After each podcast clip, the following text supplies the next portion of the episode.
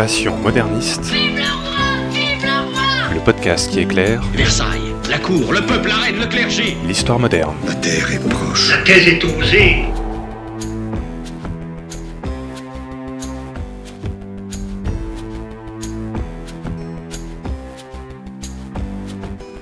Bonjour à toutes et à tous et bienvenue dans ce nouvel épisode de Passion moderniste.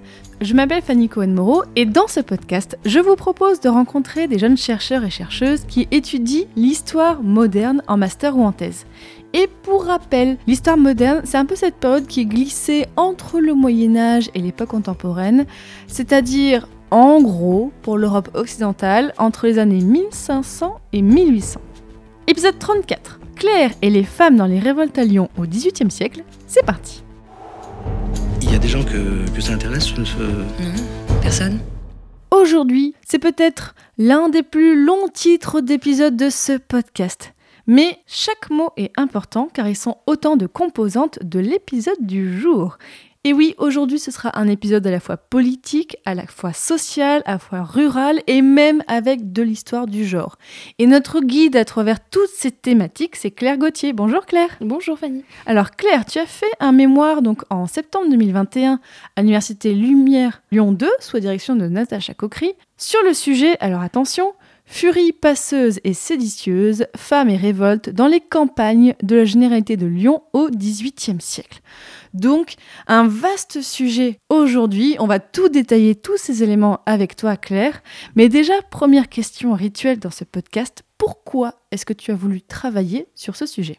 Alors, j'ai voulu travailler sur ce sujet pour euh, plusieurs raisons. J'ai toujours eu une certaine attirance pour la Révolution française depuis euh, mes plus jeunes années au collège et au lycée en tant que- en tant qu'élève.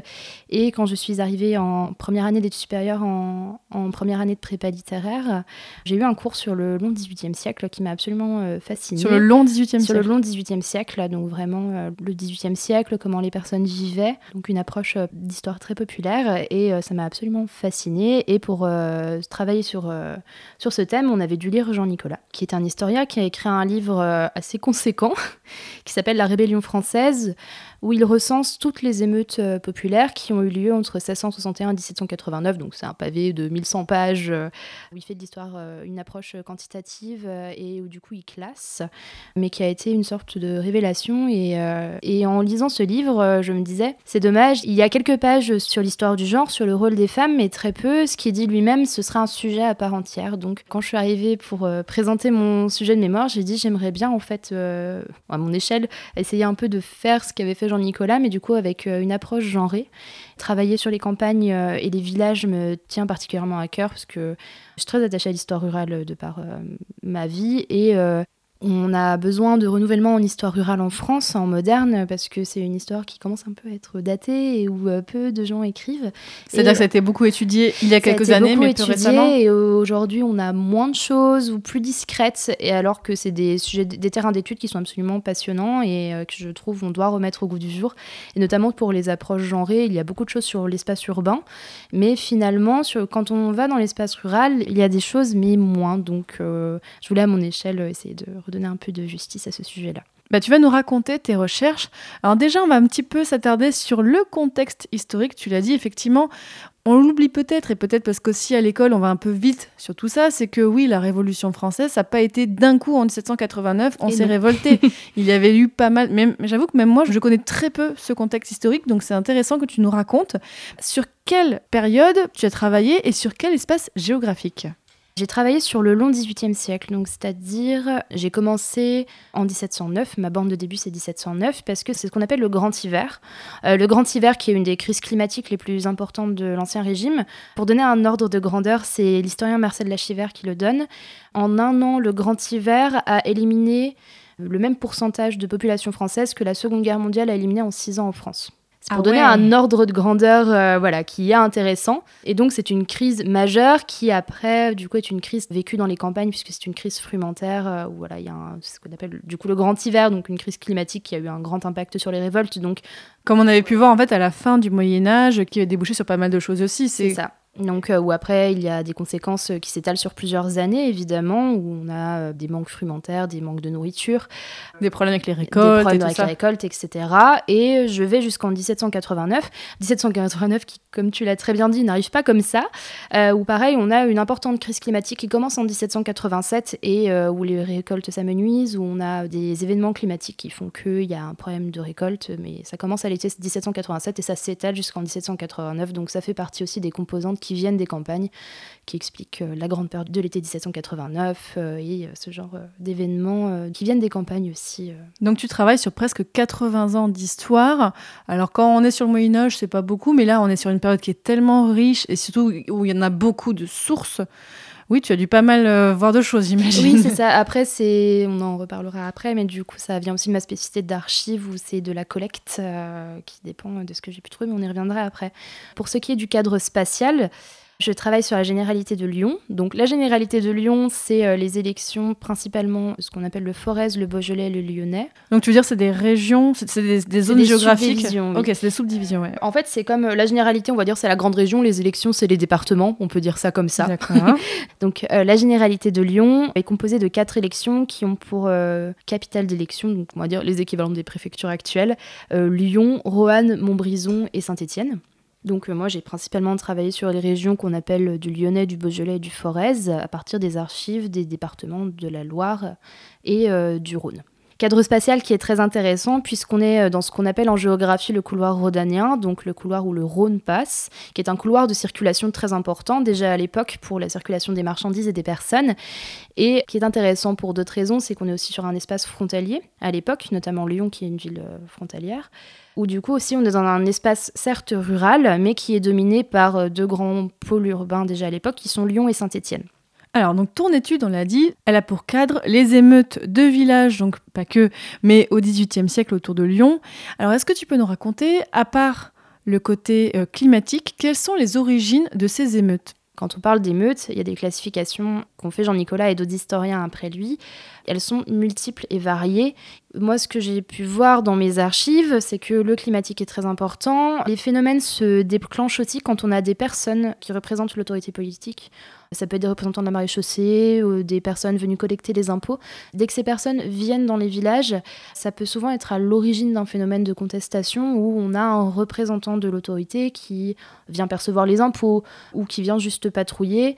Mais du coup, les habitants et les habitantes du village vont souvent utiliser ce prétexte pour déclencher euh, un phénomène contestataire. On a aussi des problèmes relatifs aux membres du clergé. J'en ai eu très peu dans mes archives, mais ça existe.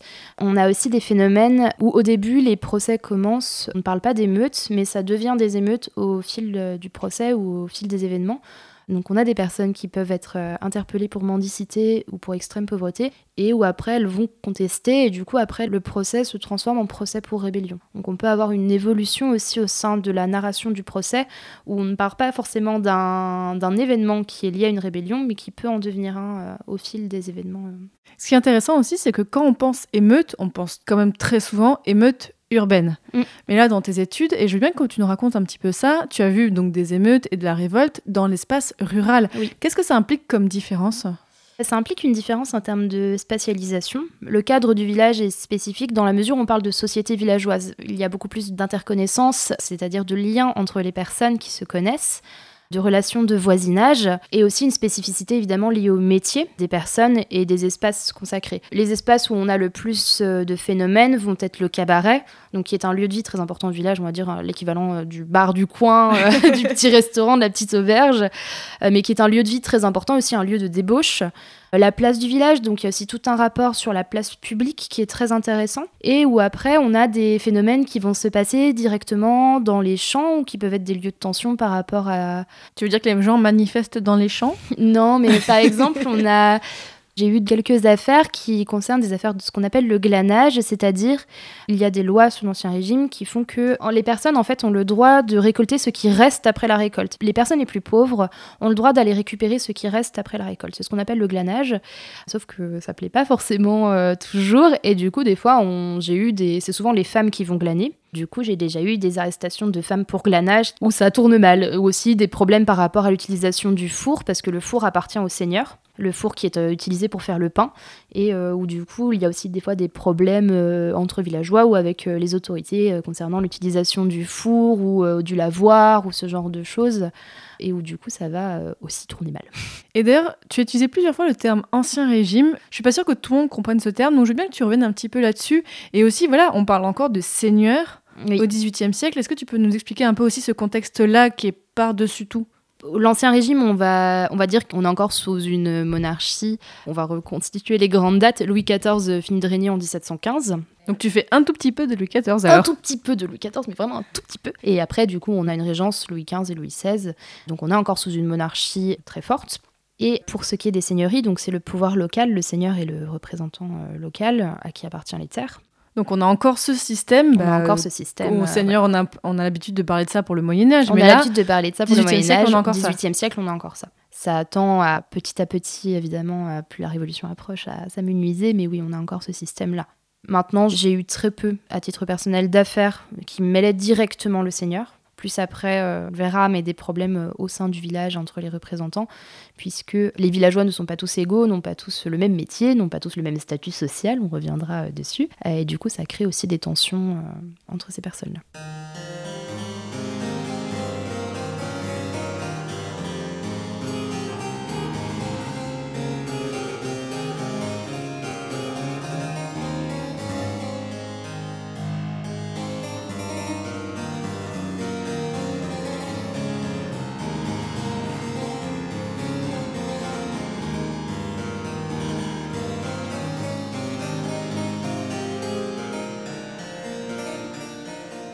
Et dans ton mémoire, donc, tu as travaillé sur le rôle des femmes pendant ces émeutes, et même donc les rôles des femmes pendant ces émeutes. Alors là, te demander quels seraient les différents rôles de ces femmes, je pense qu'on en aurait pour euh, trois heures si tu, je te demande ça.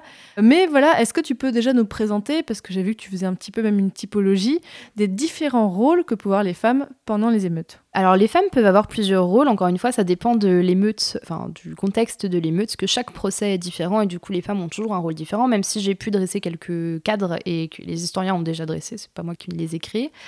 La femme souvent peut être celle qui va lancer l'émeute ou être à l'origine.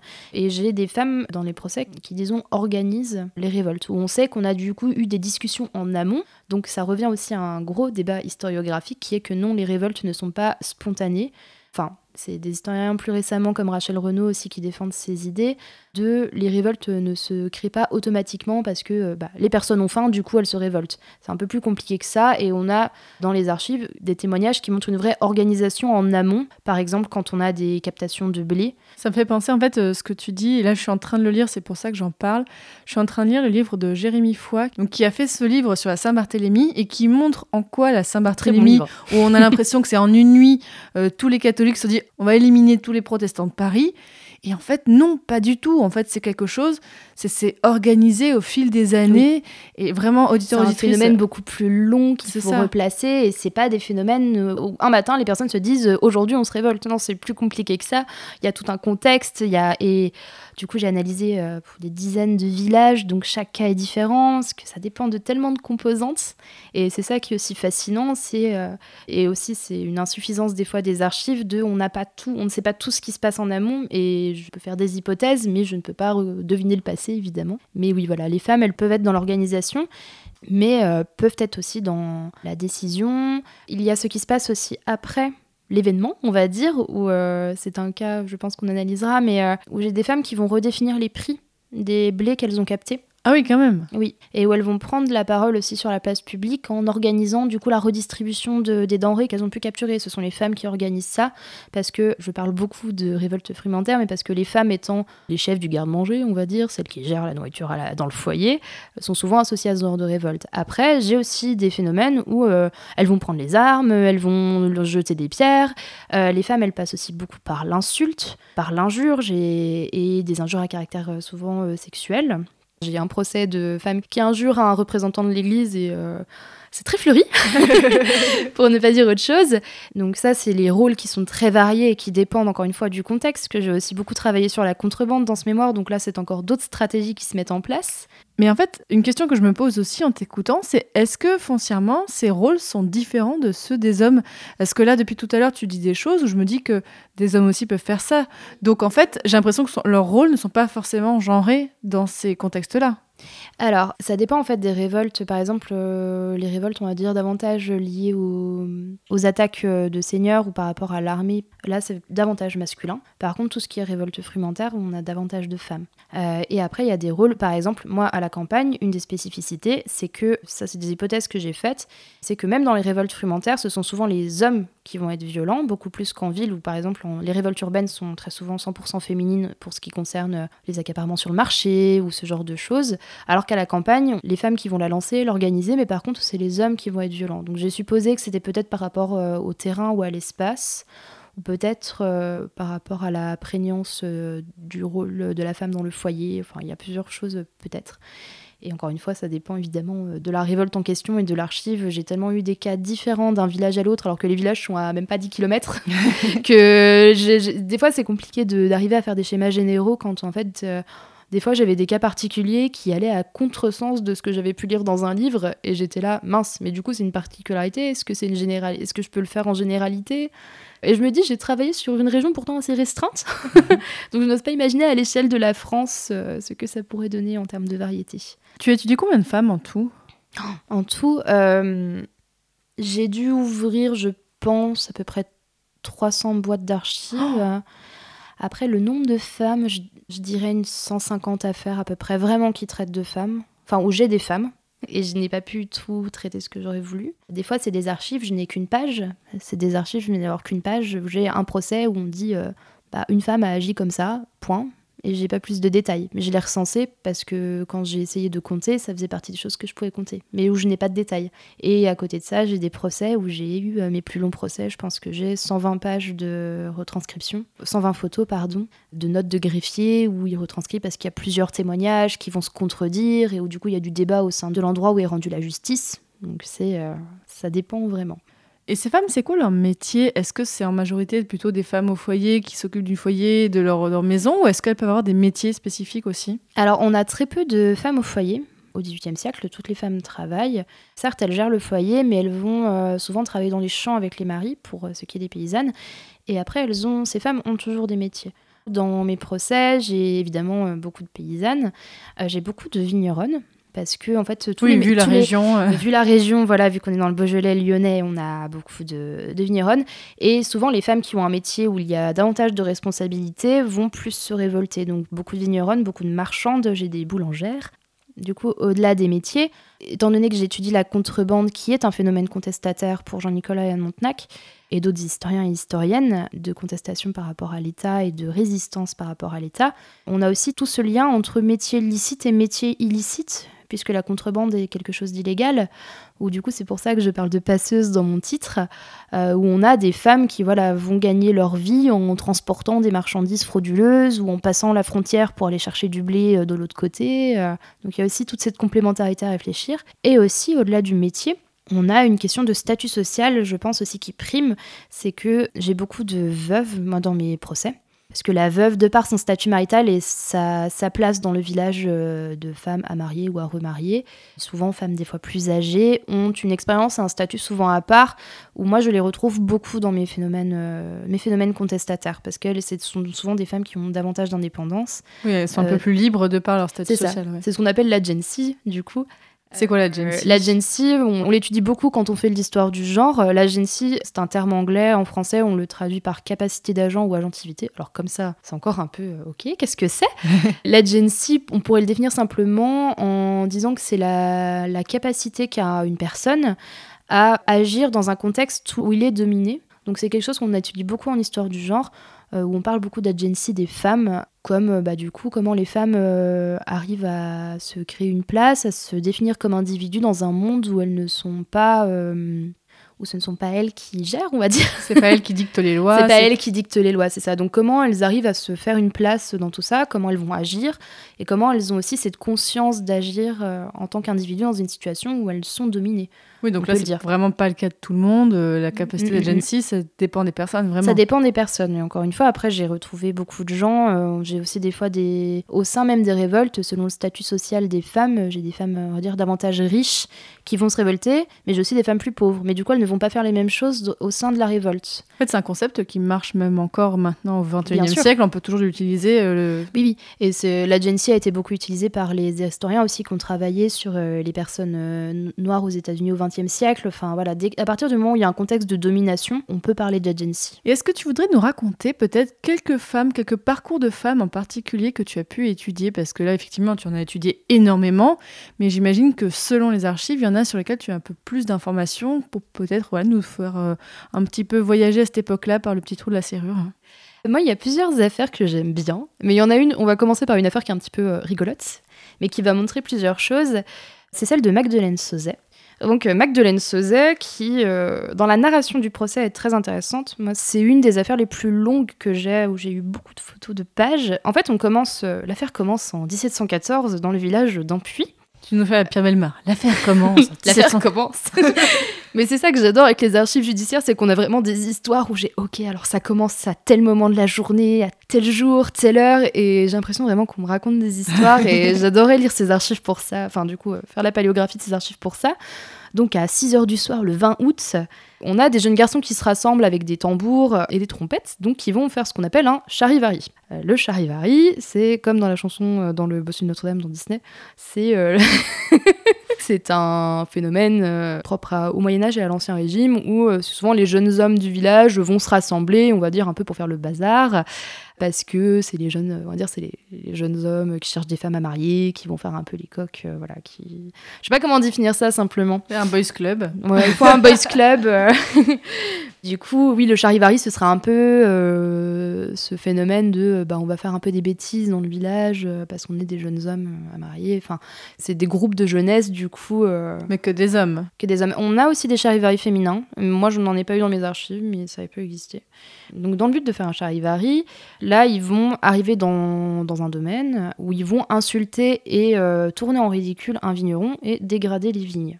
Souvent, le charivari, il se lance parce que euh, des fois, une jeune femme qui aurait dû être mariée par un jeune homme euh, va être mariée à un homme plus vieux euh, qui est veuf ou euh, qui avait un statut plus important et où du coup, les, hommes les jeunes hommes sont un peu jaloux et vont aller faire les coques euh, vers le vers l'homme. Bref.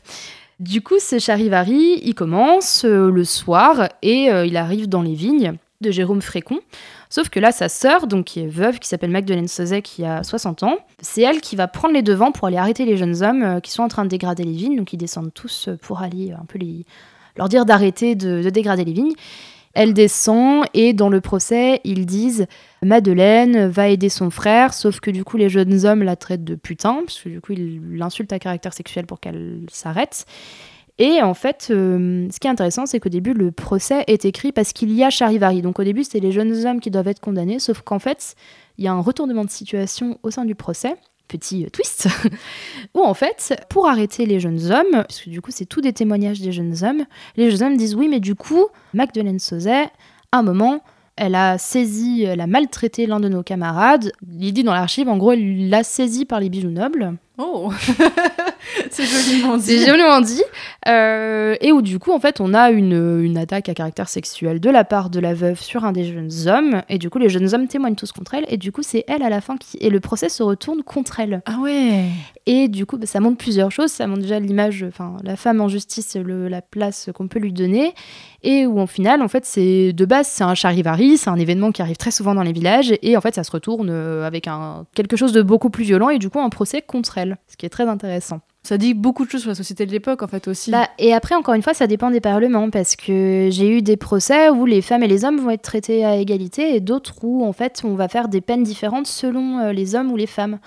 Euh, j'ai un autre procès où c'est une petite révolte à Tizi, et du coup, c'est deux hommes et une femme qui sont arrêtés. Les deux hommes vont être envoyés aux galères royales, et la femme va être arrêtée, mise à nu sur euh, l'espace public, avec euh, la fleur de lys euh, tatouée sur l'épaule et fouettée au public, puisque c'est des, des choses très graves qu'avaient fait ces trois personnes. Mais du coup, c'est intéressant parce que les condamnations, des fois, vont être différenciées pour les hommes et les femmes. J'ai eu très peu de, de procès où j'ai les- vraiment les condamnations. C'est pour ça que je travaille beaucoup sur euh, comment les révoltes se passent, parce que finalement, j'ai très peu les condamnations de ces personnes-là. Mais là, ça faisait partie des rares que j'avais, où en plus, c'est vraiment une, des choses très graves de l'époque, et où du coup, voilà, les hommes sont envoyés aux galères, la femme va être mise à nu et fouettée sur l'espace public. Et souvent, les condamnations que j'ai, la femme va être punie en public. Il y a une idée souvent de démonstration. Et ça, c'est pour les affaires où les femmes se sont souvent révoltées et où il y a eu contestation de la part de la femme. C'est une façon de la ramener à son statut devant toute la société, de faire un exemple aussi? Peut-être, mais à côté de ça, tu vois, sur euh, d'autres choses, j'étais aussi tombée sur des procès, vu que je fouillais dans mes archives judiciaires, de femmes euh, de condamnation pour viol. Désolée aux personnes que ça pourrait heurter. Mais du coup, c'est pour le coup pour des condamnations pour viol où c'est vraiment les hommes qui sont mis en cause, l'homme est accusé, va être, euh, va être arrêté et où on ne remet jamais en question la parole de la femme. Ce qui, moi, je me disais, ce qui est en 1720 quand même. Enfin, j'étais en mode, euh, bah c'est super, mais où des fois je me disais, ah, ils sont un peu plus en avance que nous sur certaines choses. Mais où du coup, ça montre qu'il y a une ambivalence en fait en fonction de la place de la femme aussi dans le procès. Parce que j'ai eu à la fois des procès où euh, les condamnations étaient entre guillemets très justes. Je suis pas là pour donner mon avis et c'est pas du tout le sujet de mon mémoire mais euh, où on avait voilà des hommes qui vont être condamnés très lourdement sur des actes qu'ils ont commis aux femmes aussi des procès pour des violences conjugales j'en ai aussi trouvé plusieurs des hommes qui battaient leurs femmes et où du coup ils ont pu euh, se séparer, vivre séparément. Euh.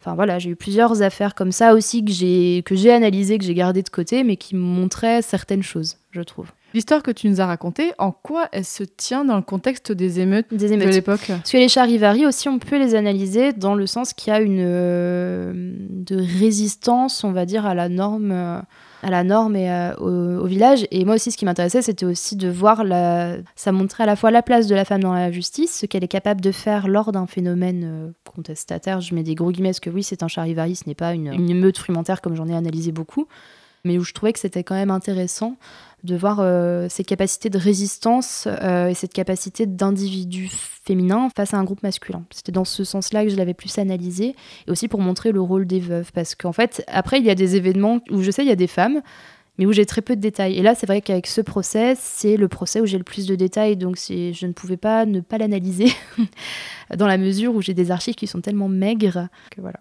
Est-ce qu'il y a d'autres histoires comme ça que tu voudrais nous raconter? Alors, moi, il y en a une que j'adore aussi. Donc, le 4 mai 1789 à Amplepuis. Donc là, on, change d'époque un peu. On change d'époque, on est plutôt fin de période. Donc euh, Amplepuis, petit village à l'ouest de Roanne, donc dans le Beaujolais. Amplepuis qui est très intéressant parce que c'est un gros bourg où s'installent déjà des manufactures, donc qui montre aussi qu'on a une mutation des campagnes à l'époque, des campagnes qui vont s'industrialiser où il y a des manufactures qui s'installent. Donc où il y a aussi un changement au XVIIIe siècle des contestations, où on n'a pas seulement des contestations paysannes, mais où je commence aussi à avoir des contestations dans les manufactures à la fin du XVIIIe siècle, qui montrent déjà qu'on a des campagnes en mutation qui après, euh, voilà, vont, après on continue le 19e siècle, le 20e siècle, euh, voilà. enfin, qui vont continuer à s'industrialiser euh, au 19e siècle, notamment avec la révolution industrielle. En Pleupuis, ce qui se passe, c'est que donc on a Benoît Bertillot qui part euh, d'un petit village avec euh, ses, sa cargaison de blé. Lui, il est paysan? Non, il n'est pas paysan, il est ah. son appel fermier, mais du coup, il est négociant. Il veut revendre son blé, on va dire. Il a acheté 200 livres de seigle, qui ça représente à peu près 5 voitures, qu'il souhaite revendre. Donc, il passe par des petits villages, parce que voilà, les campagnes sont des lieux de circulation.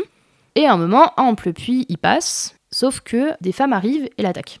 Lui jettent des pierres et vont éventrer les sacs de blé. Oh ah oui, donc saccagé. Un peu saccagé. Bah, c'est des choses qu'on retrouve souvent dans les révoltes frumentaires. C'est que du coup, vu que le problème vient du manque de nourriture, parce que là, on est dans une période de crise où les personnes ont faim, et surtout, on va des fois prendre la nourriture à des endroits pour l'amener à d'autres, ce qui ne plaît pas aux personnes du village, parce que les personnes, des fois, dans les villages, ont besoin de nourriture et on la prend pour l'emmener ailleurs. Et du coup, on, souvent, comme euh, symbole de contestation, on va s'en prendre euh, directement à cette nourriture, des fois en déchirant les sacs de blé. C'est des phénomènes que l'on retrouve beaucoup. C'est aussi pour montrer, de dire, bah regardez, le problème vient de là.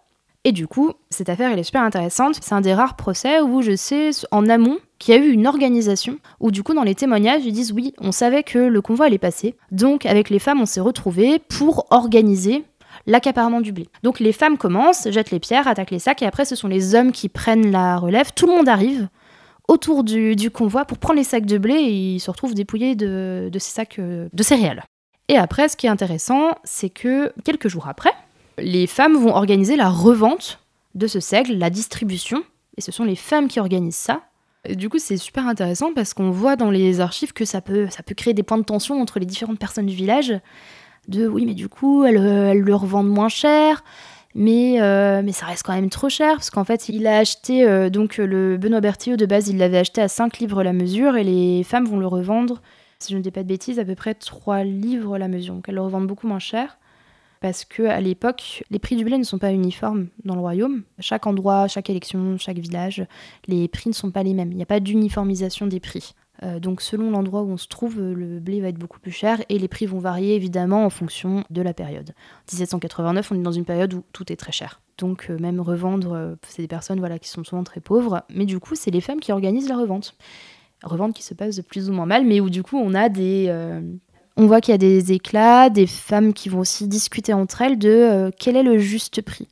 Où on a du coup dans les témoignages des femmes qui disent oui on n'était pas forcément d'accord sur les prix, la définition du prix, à combien on doit le vendre, comment décider ça. Et c'est extrêmement intéressant parce que ça ôte totalement cette image des fois qu'on peut avoir des contestations populaires de c'est un épiphi, enfin ça se passe directement. On retombe sur l'idée que c'est organisé et qu'il y a une vraie réflexion derrière sur qu'est-ce que le juste prix, comment fixer ça. Pour poursuivre avec ce procès, du coup, le monsieur qui s'est fait dépouiller essaye du coup de venir récupérer son blé pendant la vente, sauf que ça se passe pas, ça se passe pas très très bien. Et du coup, enfin, c'est un peu, euh, faut, du coup, c'est ultra intéressant. quand même. Hein, mais du coup, c'est ultra intéressant parce que dans les témoignages, on a ce, euh, on a une description de la vente. Quand je lisais, j'étais là, mais ça se voit que c'est bruyant, que c'est le bordel absolu.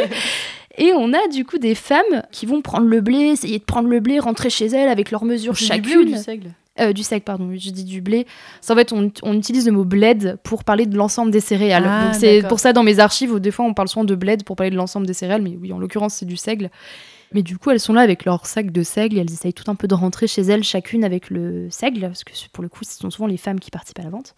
Du coup, il va, il va voir une de ces femmes et il dit Oui, mais c'est mon blé, c'est mon grain, j'aimerais bien le récupérer. Et là, elle lui répond euh, Citation, euh, qu'est-ce que ça vous fout? Et je trouvais ça génial, j'étais en mode, mais c'est super. mais où du coup, on a cette image de, ouais, elle, gère la vente, c'est bruyant, c'est le bazar, ça bouge dans tous les sens. Et elles essayent tout en fait de bah, prendre leur grain pour rentrer chez elles parce qu'on est dans une période d'insécurité euh, alimentaire qui est très forte. Ça m'avait fasciné cette chose de, mais en fait, on a tout de A à Z avec comment la vente se passe, comment euh, elles arrivent. On a une description épique en fait de, de l'assaut. On a vraiment cette image d'une foule qui arrive, qui prend les, les sacs et. Euh, et moi, je lisais ça, j'étais là, waouh Et oui, tu l'as dit parce qu'en fait, dans les archives, tu as étudié donc des procès, des comptes rendus de procès, des récits et tout ça. Mais à chaque fois, ce sont des récits d'une personne extérieure mm. qui a récolté des avis. Donc finalement, tu n'as pas d'archives directes de ces femmes. Non, parce que euh, il y a un problème de, de source. Moi, ce qui m'intéressait, c'était de, du coup, c'est des archives qu'on appelle de série B. Donc euh, dans le cadre B. Rien à voir avec les séries, euh, série B. Non. donc série B, série d'archives euh, donc judiciaires, donc c'est des plumitifs d'audience, donc c'est des retranscriptions d'audience. C'est un greffier qui prend en note. Donc après, on a des, j'ai des plaintes, euh, j'ai des retranscriptions de procès où du coup là on a vraiment le procès avec présentation de l'événement, euh, les témoins 1, témoins 2, témoins 3, témoins 4, re une série de questions, re les témoins qui parlent. Et des fois, j'ai des condamnations aussi. Mais souvent, vu que c'est des archives, on va dire, assez anciennes, il faut se mettre dans l'idée que des fois, j'ai euh, un papier où je vais voir un morceau de plainte, un papier où je vais voir un morceau de procès. C'est pas très organisé, ou alors il pas manque des très organisé, il va me manquer des choses. Donc c'est ce que je disais, c'est des fois, j'ai des... Bah, par exemple, l'affaire d'Amplepuis, j'ai le déroulé en entier, mais j'ai pas les condamnations. Et là, c'est un problème de conservation d'archives? Hum, Conservation, je ne sais pas. Des fois, juste des papiers qu'on n'a pas conservés. Parce qu'étant donné que ce sont des archives aussi rurales, c'est des archives qui, à l'époque, sont, sont, je suppose, gardées dans les villages. Donc oui, on peut supposer problème de conservation. Donc là, effectivement, tu as dû aussi, j'imagine, essayer de prendre un petit peu de recul pour analyser le regard qui était porté sur ces femmes. Oui, et c'est là où on a des choses très intéressantes, c'est que euh, pour ces femmes qui agissent, qui font des éclats, qui sont remarquées sur la place publique, j'ai souvent le mot furie qui est employé. Mot que je trouve extrêmement intéressant. Je ne l'ai pas sorti de nulle part. On va parler de femmes furieuses, de femmes qui arrivent comme des furies. Et moi, c'était dans l'écriture, dans là, on va se dire, c'est un greffier qui retranscrit ça m'avait un peu interpellée en disant c'est quand même curieux ce mot furie qui est quand même dans notre regard contemporain d'historien. Enfin, une furie, c'est une créature mythologique. Ouais, c'est ça, je veux dire, c'est ça. Ça. Et j'ai vu que euh, c'est dans la mythologie, c'est une des divinités romaines des enfers. C'est ça. Ouais, c'est ça. Donc c'est pas, c'est, pas, neutre. voilà. Et du coup, ça m'a un peu amené à me pencher sur oui, mais du coup, la colère féminine, elle est perçue comment? Et là, ce sont les rares imprimés que j'ai analysés, où du coup, je cherchais désespérément, euh, du coup, la furie. Pourquoi on emploie ce mot furie? Ça a vraiment été un de mes moments. Je me mais pourquoi on parle de ça? Et en fait, on l'utilise beaucoup, l'image de la furie en littérature, pour cette époque-là, mais en histoire, on a peu de choses. Donc, je suis allée voir dans les traités de biologie, dans des traités en fait de biologie du XVIIIe siècle, qui parlaient de la femme. Parce qu'en fait, l'origine, c'est ce que les sociologues, euh, des sociologues comme Pierre Bourdieu ou des gens plus contemporains disent, c'est que on disait que la colère de la femme est naturelle, c'est-à-dire c'est dans sa nature féminine d'être en colère de manière irrationnelle. Donc Euh, c'est bien ce entendu, c'est- bien bien entendu. entendu. C'est ce que disent les traités de biologie, c'est de par la nature féminine, c'est normal qu'elles soient en colère. Du coup, pour résumer un peu tout ça qui est très long, en gros, on dit, bah du coup, dire furie, c'est dire, oui, mais c'est parce que c'est une femme que du coup elle est en furie, c'est logique. euh, C'est un peu comme si on disait, oui, elle a ses règles, elle est grognon, quoi. Hmm. C'est un peu le, le même, on va dire le même parallèle. Et c'était ce qui m'avait un peu surprise dans les traités de biologie, c'était oui, mais euh, du coup il y avait des gens vraiment qui ont écrit là-dessus, de oui, de, de par, euh, du coup euh, par rapport à, l'utérus, machin. euh, J'en profite pour renvoyer vers mon épisode. Alors, j'avais fait un épisode, l'épisode 20, où on avait parlé de la puberté. Alors, c'était donc. enfin, Ah bah ou du coup oui, il y a dû avoir des choses dites Oui. aussi dans ce sens-là. C'était l'épisode 20 avec euh, Philippine Valois. On avait fait sur là vraiment l'histoire médicale au siècle des Oui. Lumières, donc euh, tout ce siècle-là, où on voit effectivement quels sont les différents termes. Là, c'est surtout sur les adolescents, vu que c'était plutôt la puberté. Mais on voit effectivement que les mêmes termes ne sont pas utilisés pour les hommes et les femmes, forcément. Et même effectivement le côté positif et négatif. ça. Donc euh, là, tu as bien vu effectivement que Fury, c'était utilisé plutôt pour les femmes. C'était ah oui, c'est exclusivement utilisé pour les femmes et c'est très intéressant parce que c'est aussi ce qu'on retrouve bah, dans la biologie. Donc du coup, je pense que le podcast euh, de l'épisode 20 sera plus, beaucoup plus approfondi sur ce sujet-là où moi c'était assez euh, anecdotique, mais où oui, il y a cette idée de oui, mais c'est elle est naturellement en colère. Donc on enlève ce côté rationnel donc de oui mais du coup elles ne se révoltent pas parce qu'elles ont des raisons, elles se révoltent parce que c'est naturel. Elles sont en colère parce que c'est naturel. Et moi je trouve ça très intéressant de dire bah non regardez parce que du coup on a des procès Enfin, en fait, ça contredit ce euh, oui, mais euh, il y a une organisation, il y a des vraies décisions pour certaines affaires, alors que dans d'autres procès, elles sont traitées comme oui, bah regardez, elle a euh, pété un câble sur la place publique, elle s'est faite remarquer, et du coup, euh, voilà, c'est mais c'est parce que c'est normal, c'est une femme. Oui, c'est comme si on retirait aux femmes la capacité de raisonner. C'est ça, c'est ça. Et c'était ça que je trouvais assez intéressant avec l'emploi du mot furie, où euh, oui, mais ça revient souvent. Elles arrivent comme des furies, elles sont en colère, et du coup, ça rejoint aussi, oui, mais du coup, elle a sorti des injures qui sont absolument énormes. Enfin voilà, ça. Donc il y a aussi ce traitement-là qui était intéressant.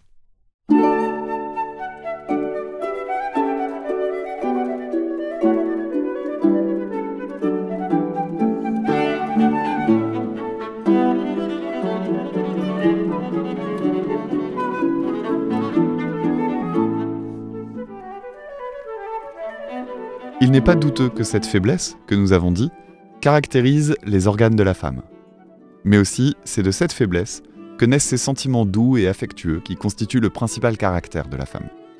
C'est du sentiment de son impuissance qu'elle tire cette disposition à s'identifier avec les malheureux, cette pitié naturelle qui est la base des vertus sociales. C'est pourquoi les qualités de la femme, sans avoir le même éclat qu'ont les talents supérieurs qu'on admire dans l'homme, et dont l'effet le plus sensible est de nourrir souvent en lui un orgueil sauvage et triste, sont d'un plus grand usage dans la société. Tout le monde convient que les femmes ont une morale plus active et que celle des hommes est plus en spéculation. Si les vertus des femmes sont moins brillantes que celles des hommes, elles sont peut-être d'une utilité plus immédiate et plus continue. Extrait de l'ouvrage Système physique et moral de la femme ou Tableau philosophique de la constitution de l'état organique, du tempérament, des mœurs et des fonctions propres au sexe par Pierre Roussel, 1775.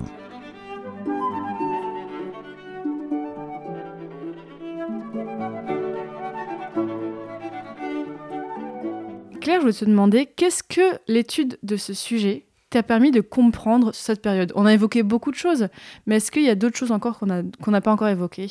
Ça m'a permis de comprendre plusieurs choses sur cette période. C'est que déjà, on a des situations dans les campagnes qui sont multiples et va- et variées. On ne peut pas faire un schéma général sur euh, comment cela se passe selon, comme je l'ai dit, des métiers, des personnes, des villages, des espaces.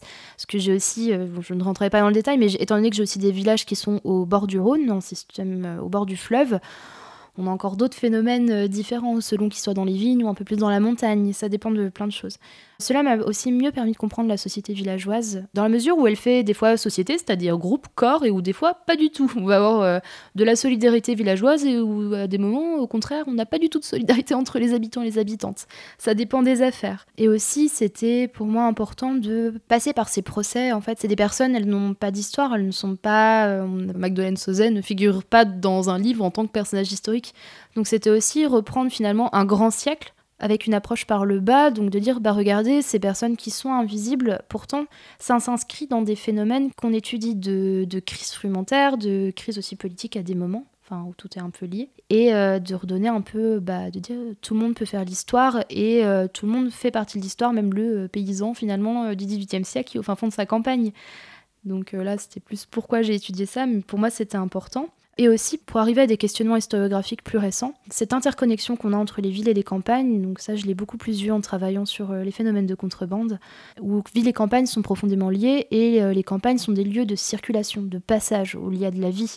Il est vrai qu'on a tendance à penser que euh, la campagne au XVIIIe siècle, ça va être quelque chose d'assez figé, alors que pas du tout.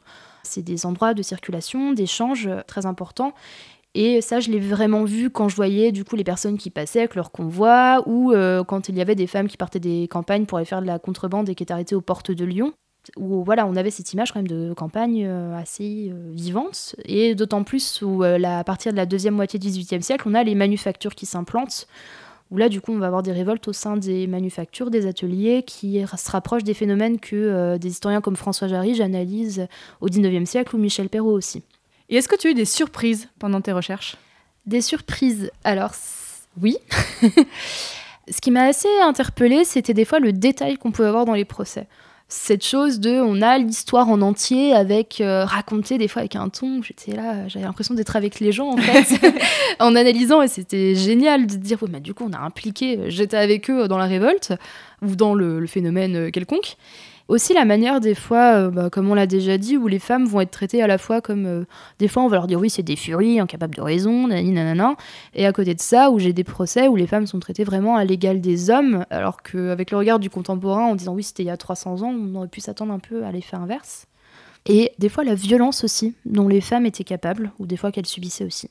Les phénomènes sont violents. On a des attaques physiques très importantes, euh, du recours à des armes, mais des fois ça va être le recours à la fourche. Donc euh, on a des fois des... Oui, dans les narrations de procès, c'était assez... Euh, waouh, c'était intense. Et est-ce que tu as eu des difficultés pendant tes recherches? Alors, comme beaucoup de masterants euh, qui ont rédigé entre 2019 et 2021, euh, j'ai eu le Covid comme, ah, comme difficulté. Petit détail. Petit détail qui m'ont quand même euh, fait, on va dire, des fermetures de centres d'archives assez longs. Moi, je voulais partir sur une étude assez quantitative de base pour faire des statistiques. J'ai été freinée là-dedans et freinée dans mes ambitions.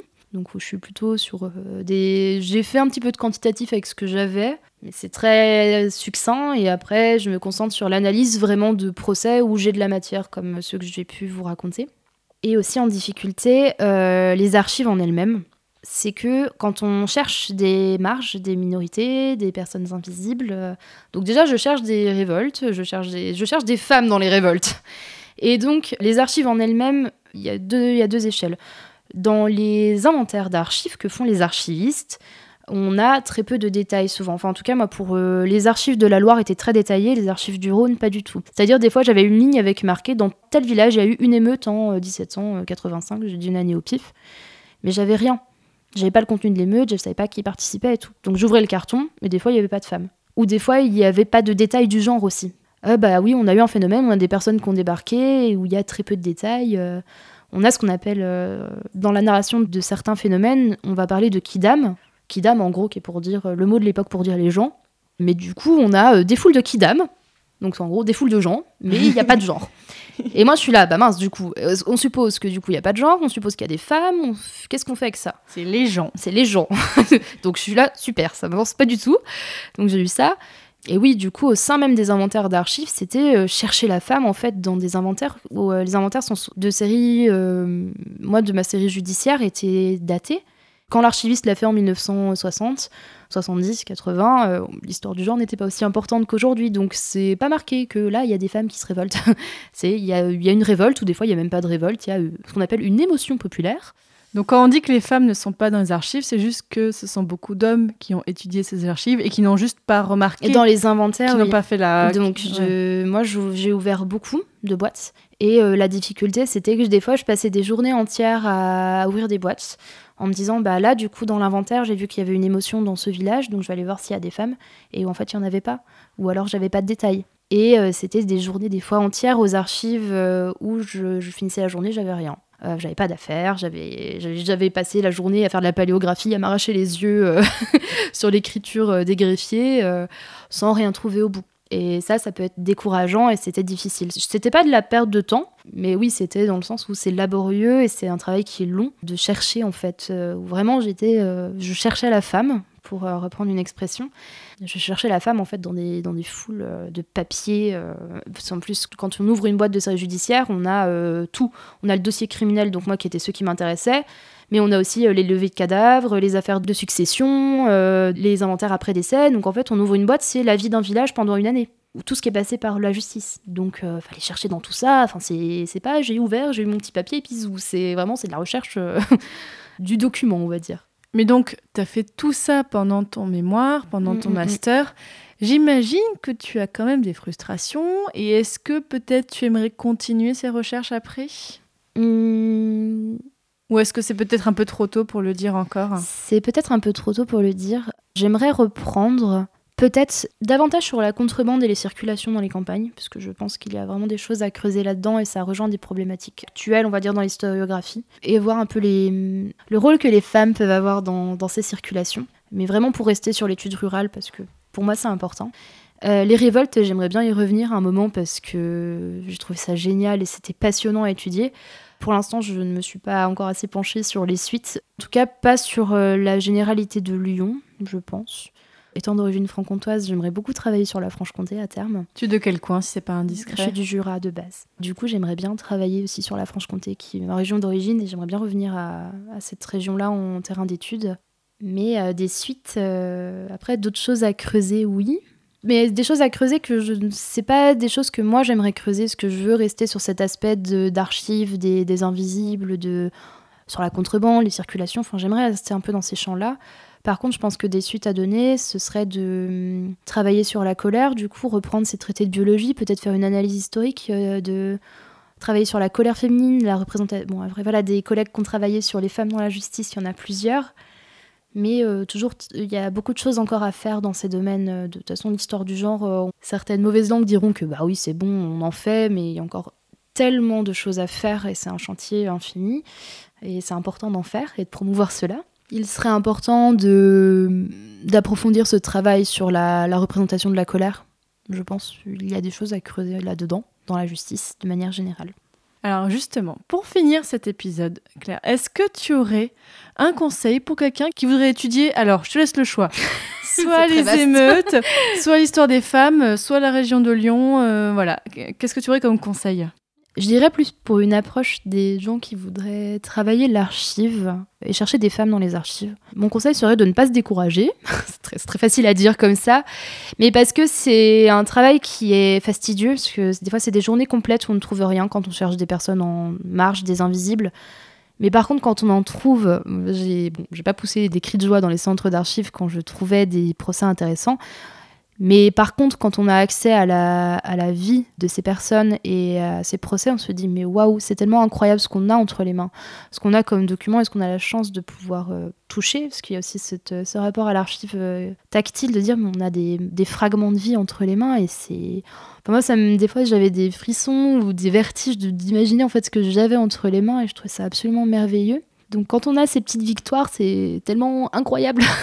Ça valait le coup d'avoir des ça journées valait de le coup désespoir. d'avoir des journées de désespoir parce que qu'en fait quand on en a on se dit mais waouh ce qu'on a entre les mains c'est tellement précieux et ça redonne foi en disant bon j'ai choisi ce sujet je voulais aller là-dedans bah j'y suis pas allée pour rien et peut-être que mon instinct n'était pas si euh, idiot que ça finalement j'avais raison et il faut pas se décourager il faut y aller parce que oui c'est sûr quand on se lance dans ce genre de sujet c'est pas comme quelqu'un qui va analyser un manuscrit ou voilà euh, qui va voir son manuscrit sur Gallica. C'est c'est pas du tout une critique envers les personnes qui font ça. C'est c'est- un autre travail d'historien de bah là vraiment on cherche dans les boîtes et on a des fragments et il faut composer à partir de ces fragments Donc ton conseil, c'est aller dans les archives. Aller dans les archives parce que c'est des lieux absolument déjà fascinants et euh, travailler avec les archivistes, c'est intéressant parce que c'est un métier qu'on connaît peu dans nos études d'histoire. Enfin, moi, je suis professeur du coup, mais vraiment aller à la rencontre des archivistes, euh, ils ont toujours des, bons, enfin, des, des idées d'endroits où aller chercher. Ou euh, grâce à eux, moi, j'ai trouvé des cotes à des endroits que je ne pensais pas, enfin, je, je n'aurais pas songé fouiller notamment dans les archives administratives, donc davantage de la série C, euh, où en fait il y avait les procès de contrebande dans ces séries-là, alors qu'en fait c'était, ça pouvait aller en justice. Mais du coup, ça dépend des centres d'archives et ça dépend des endroits où on fouille. Donc euh, voilà, ne pas se censurer aussi parce que euh, aller dans des centres d'archives au début c'est un peu impressionnant, on se sent tout petit. moi c'était l'impression que j'avais, donc on y allait, on faisait des sorties avec les camarades de master, on allait tous fouiller ensemble. Et on se faisait signe dans la salle, on disait regarde, j'ai trouvé quelque chose. Et c'était, ça créait des super liens en plus on a des kilomètres d'archives qui n'ont jamais été analysés et euh, des fois il y a des documents. Je me disais mais c'est la première fois qu'ils vont figurer dans un travail, euh, enfin universitaire, c'est un master, mais euh, qui vont être dans une note de bas de page et j'étais là c'est trop bien parce que c'est la première fois que cette personne va être mentionnée dans un travail scientifique. C'est une petite pierre, petit caillou qu'on pose, mais on dit regardez, ça c'est quelqu'un qui était nulle part et du coup on lui redonne une place dans l'histoire. Et moi j'étais là, euh, je finissais ma journée, j'étais en mode là j'ai quelqu'un qui a jamais figuré quelque part dans, un, dans une thèse, un mémoire, un livre. Et je l'apporte avec mon petit caillou, je dis bon bah j'ai posé ma petite pierre.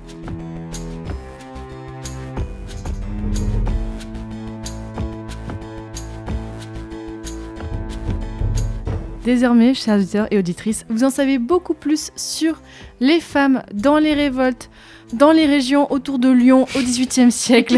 Donc merci beaucoup Claire Gauthier. Bah, bah merci à toi. Passionnant et puis bah, bonne continuation je te souhaite euh, pour tes recherches. Merci. Auditeurs, auditrices, comme d'habitude, vous le savez, il y aura un article qui accompagne cet épisode, donc qui sera sur mon site, donc c'est passionmédiéviste.fr. Il y a un onglet Passion moderniste. Et tant que vous êtes sur le site, profitez-en. Alors j'ai plusieurs épisodes à vous conseiller qui sont en lien avec ce dont on a parlé aujourd'hui. Alors sur le contexte de la Révolution un petit peu, on avait l'épisode 21 sur la police à Caen pendant la Révolution, et on avait l'épisode 23 sur la guillotine pendant la Révolution, qui est un de mes épisodes préférés de ce podcast. Et sur Moi le... aussi. Et sur le travail des femmes, alors on avait fait l'épisode 32, donc euh, assez récent, un épisode 32 sur le travail à Nantes au XVIIIe siècle. Et on avait fait aussi l'épisode 20 sur la puberté au siècle des Lumières. Donc n'hésitez pas à aller voir tout ça. Et profitez d'être sur le site pour aussi aller voir mes autres podcasts Passion médiéviste et Passion moderniste. Et dans le prochain épisode de Passion moderniste, on parlera du chocolat. Voilà, à bientôt, salut